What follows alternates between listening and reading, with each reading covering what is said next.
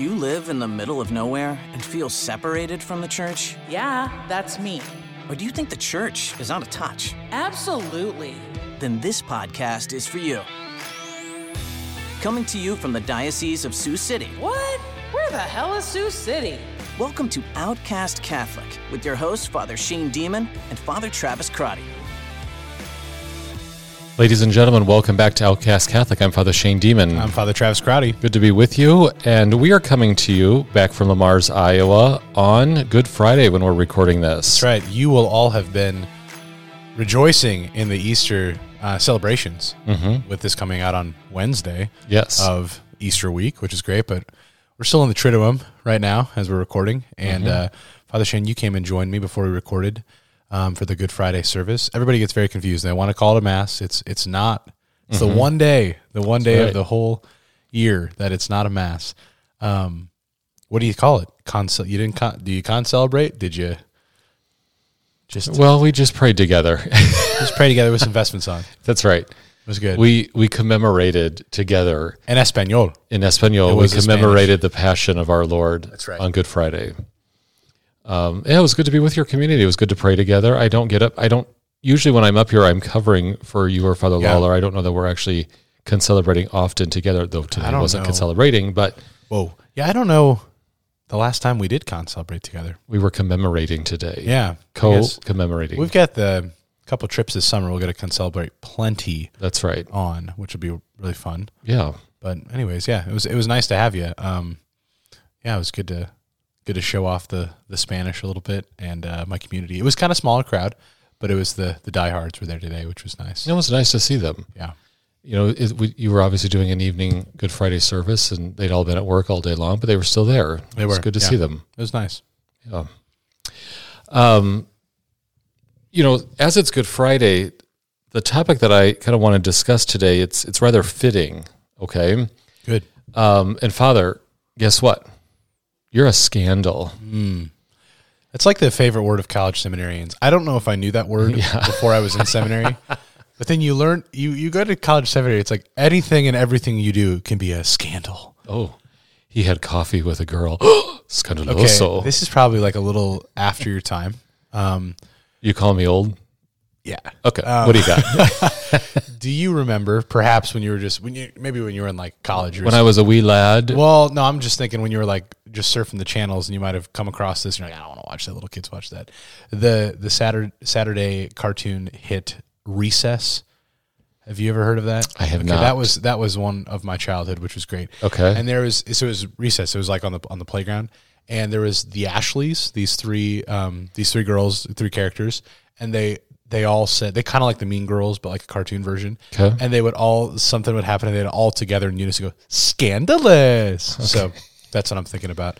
I hope at least one of our listeners knew that reference. Otherwise, I sound like a weirdo uh, for just saying that.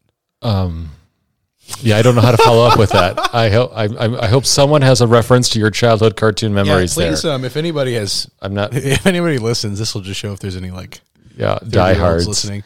Um, if you've seen the the show Recess on like Saturday morning cartoons, let me know. Send us an email. That'd be great. Scandalous. So I'm a scandal, Father Shane. What do you call me out for like that? you're a scandal. I'm a scandal. Everyone's a scandal. If you're following Jesus, you're a scandal. Hmm.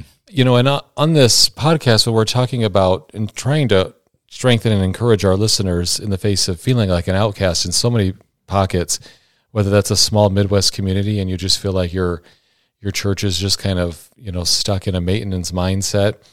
If you feel like you're in a larger urban area and you feel kind of isolated and you, really don't know kind of how to find you know support, especially for our young adults, or if you just maybe you're tuning into this and you just think the whole Catholic Church is bogus and the whole church is an outcast and Yeah. you have found the real truth outside of the church.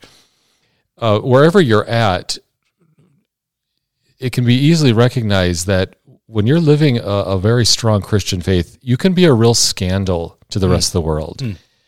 Uh, you know, scandal in the classic sense that something that causes disgrace or something that causes or gives offense, you know, uh, something that's a, a- just a real source of shame almost. Um, and if you're really following Jesus, the world will take offense at you. The world might look at you and say, wow, what a disgrace you are. You know, just kind of resonating with with Paul's letter, first letter to the Corinthians in chapter one. You know, when he talks about we are preaching Christ crucified, a stumbling block to the Jews and a folly to the Gentiles. Um, Speaking of scandal, right now this is awesome. A What do you got? family, the whole Bainosh clan is walking in right now to pray the Stations of the Cross together. Well, What a scandal to the culture, you know?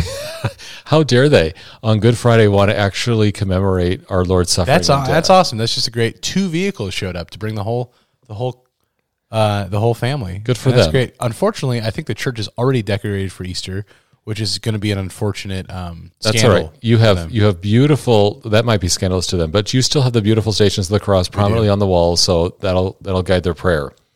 But to anybody, you know, as we're watching them come in through Yeah. the windows here, to anyone in the outside world who looks at that, like, what, you know, on a Friday early evening, you're going to take time to go sit in church, right.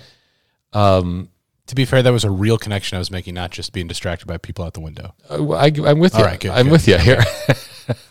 All of our listeners can visualize that. um, yeah, I mean that that can be a real source of disgrace. Like, what a disgrace you are! You, it's Friday night. You should be going out having fun. Why aren't you, as a family, you know, I don't know, out in a big Yeah, restaurant or yeah. a bar or something? Well, I just drove by the movie theater and it was full. The, all the cars were there at the movie theater, and I, I just kind of thought, huh, like that. That just feels weird for me because like Mm-hmm. we just came from commemorating the Lord's Passion and trying to enter more fully into that instead of just giving the kind of easy, oh well, it's a nice free weekend. So Right. yeah, Yeah, having just come from Good Friday service, not thinking about movie theaters would Right. probably be the norm, right? Uh, but that can be, you know, th- that type of mindset, that type of mentality can be a real disgrace or can give offense to the rest of the world. Um, and I, I was thinking of um, Cardinal Sarah's book that came out a few years ago, The Day is Now Far Spent.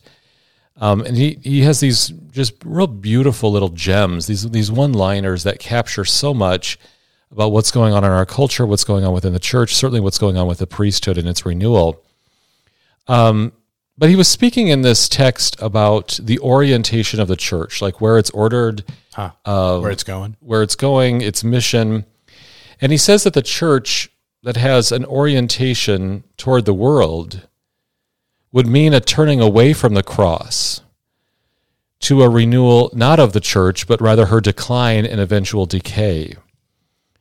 And then he goes on to say that the purpose of the orientation of the parish uh, on the parish of the church I think there's a typo there in my retyping of this in my notes. But, anyways, the reorientation of the church can never be a removal of the scandal of the cross, but the revealing of, all, of it in all its naked truth, shorn of all secondary scandals that obscure it, and that often conceal the folly of God's love behind the folly of man's own self love. To put it another way, the Christian faith is a scandal for men of all ages. Yeah, you know, um, that primary scandal that, oh, God would actually suffer. And that if you're going to follow him, you're going to be asked to embrace the cross yourself. That, that really causes offense to the world. and and you get these two options that Cardinal Sarah is saying. You can either lean into that and accept that and live the life of taking up the cross like Jesus invites us, or you have to turn away from it and follow the ways of the world. Because you said like that that classic understanding of scandal, but scandal on right? Like when Jesus calls Peter that this stumbling stone, mm-hmm. and, and that does make sense. Like in this case, where it like stops you like a speed bump, the cross stops you like a speed bump. The Christian life lived like intensely stops you like a speed bump. Whoa. So you either have to like slow down and intentionally like lean into this speed bump and like climb up it and go over it and figure out what's going on with the speed bump, or just turn around and take another road. Right. Um, I think of that with a, a, a friend who taught for years at Gehlen, um, who, who changed to another Christian, but uh, not a Catholic school. They were sharing with me that in, in so many different Protestant um, experiences, there is a move away from. This is an accusation that Protestants are going the way of the world, but there is a move away from things like Holy Week, Good Friday, focusing on the passion of the Lord. And she was sharing how she missed the just like how deeply we enter into Lent and enter into the suffering and passion of Jesus so as to move through that to the resurrection. She was just talking about how they ended for, for a break um, and they had an Easter themed chapel that even happened before Holy Week. And then somebody today that I ran into in the church when I was getting ready, they made a comment that, yeah, I don't I don't really like when Tuesdays and, and Fridays come around with the mysteries of the rosary, the sorrowful mysteries. Those make me feel uncomfortable. Hmm. And I thought, oh, that's that's true. Yeah, that is so dig true. into that. And that's yeah, and I mean that is so perfectly articulating what you're saying. That like the cross to the world is a scandal. So as mm-hmm. Christians, we either get the option to, like Cardinal Sarah is saying, accept that scandal, live in that paradox, or just go the way of the world. Right. Yeah.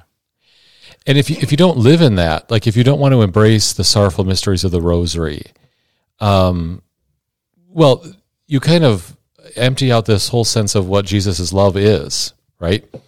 Uh, for me personally, I find the most fruitful mysteries of the rosary are the sorrowful mysteries.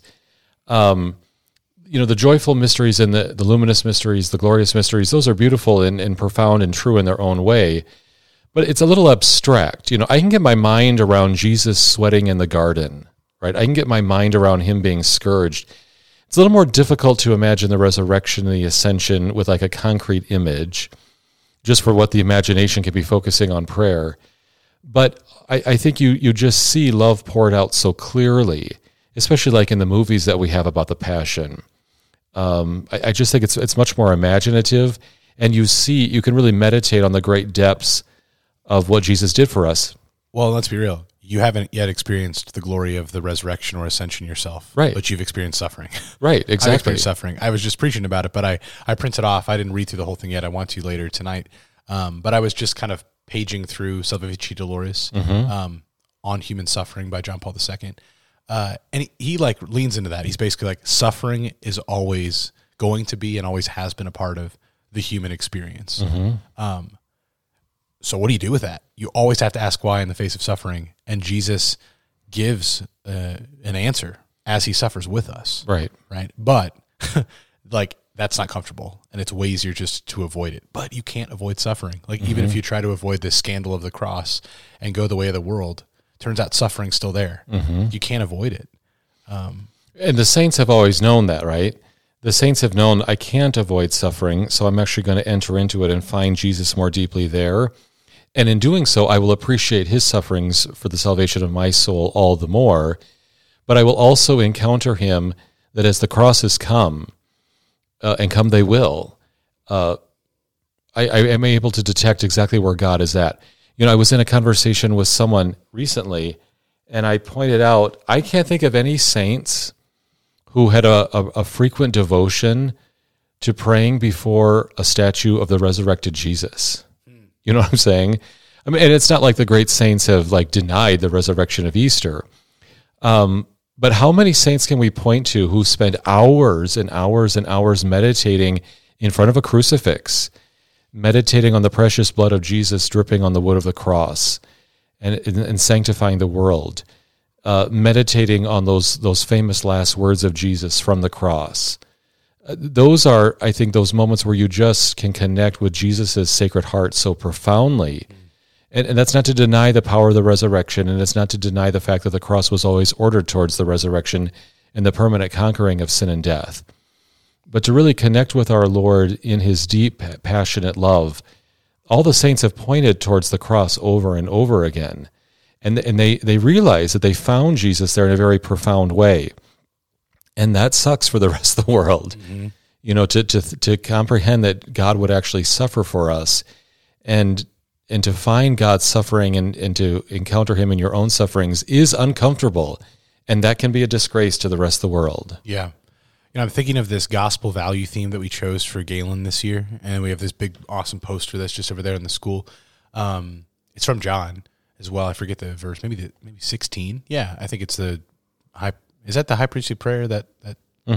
It's like It's, 16 it would be in there. or 18 or would something. be in there, yeah. Yeah, it's that line where Jesus says, "In the world you'll find trouble, but take courage. I've conquered the world."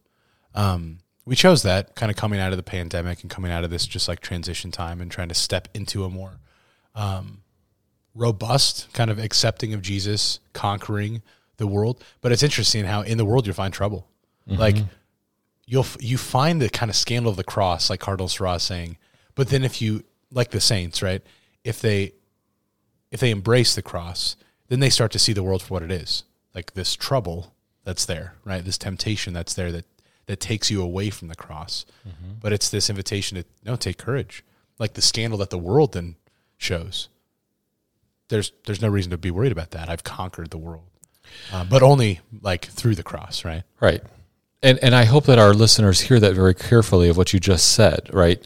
You don't have to be afraid. Yes, the world might take scandal at you. You're not intentionally going out trying to give scandal. Yeah. Right? You're not trying to be a stumbling block to others. You're actually just, you know, when you're a disciple of Jesus, you're living a life of joy and vibrant love. And your faith is guiding you at every step of the way and forming your identity. You're not trying to go out and, and create stumbling blocks for people, but just being who you are, oriented towards a world beyond this fallen lifetime, just being who you are as someone who's actually interested in self-sacrifice, who's interested in, you know, mortification of the body so that the soul can keep growing, who's actually interested in growing virtue more than just growing your wallet, for example. When you're when you're doing that, the world might take offense at you. But again, that's on the world. Yeah. that's on uh, uh, the fallen world that has consistently chosen sin over God. Um, and so, how do you handle that? How do you handle that for all of our listeners who are just sometimes maybe just kind of weighed down? I'm losing my microphone here. What's going on? For all of our listeners who might just be, uh, you know, kind of weighed down by, you know, the, the struggle is long and the and the journey is difficult and it seems like it's an uphill battle. Well, as you say, take courage because Christ has already conquered the world. Uh, and, and and if you feel like you're being attacked from people who are just like, get your religion away from me, You are. you who are, you know, kind of preaching the cross just by who you are and how you live your life, get that away from me. You're causing a disgrace in my life. Um, how do you handle that? Uh, I, I think you, well, number one, you have to keep going because Jesus kept going all the way up Calvary. But number two, you don't give up on the fact that you are already participating in divine life. You know, the, the foretaste of heavenly life to come is already here and now.